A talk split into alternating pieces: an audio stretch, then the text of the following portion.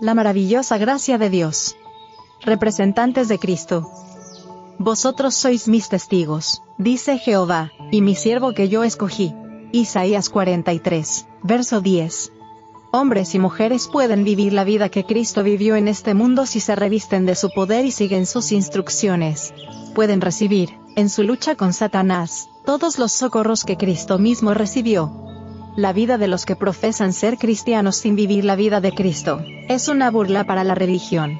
Cualquiera que esté inscrito en los registros de la Iglesia tiene el deber de representar al Salvador llevando el adorno interior de un espíritu manso y apacible debe ser su testigo y hacer conocer las ventajas que hay en vivir y trabajar conforme al ejemplo de Cristo.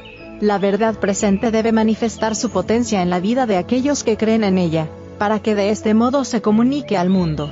Los creyentes deben representar en su vida su eficacia santificadora y ennoblecedora. Debe demostrarse en ellos el poder de la gracia que Cristo quiso impartirnos por su muerte.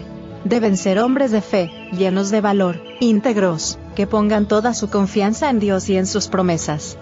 Nada simulado debe haber en la vida de los que tienen que proclamar un mensaje tan solemne y sagrado.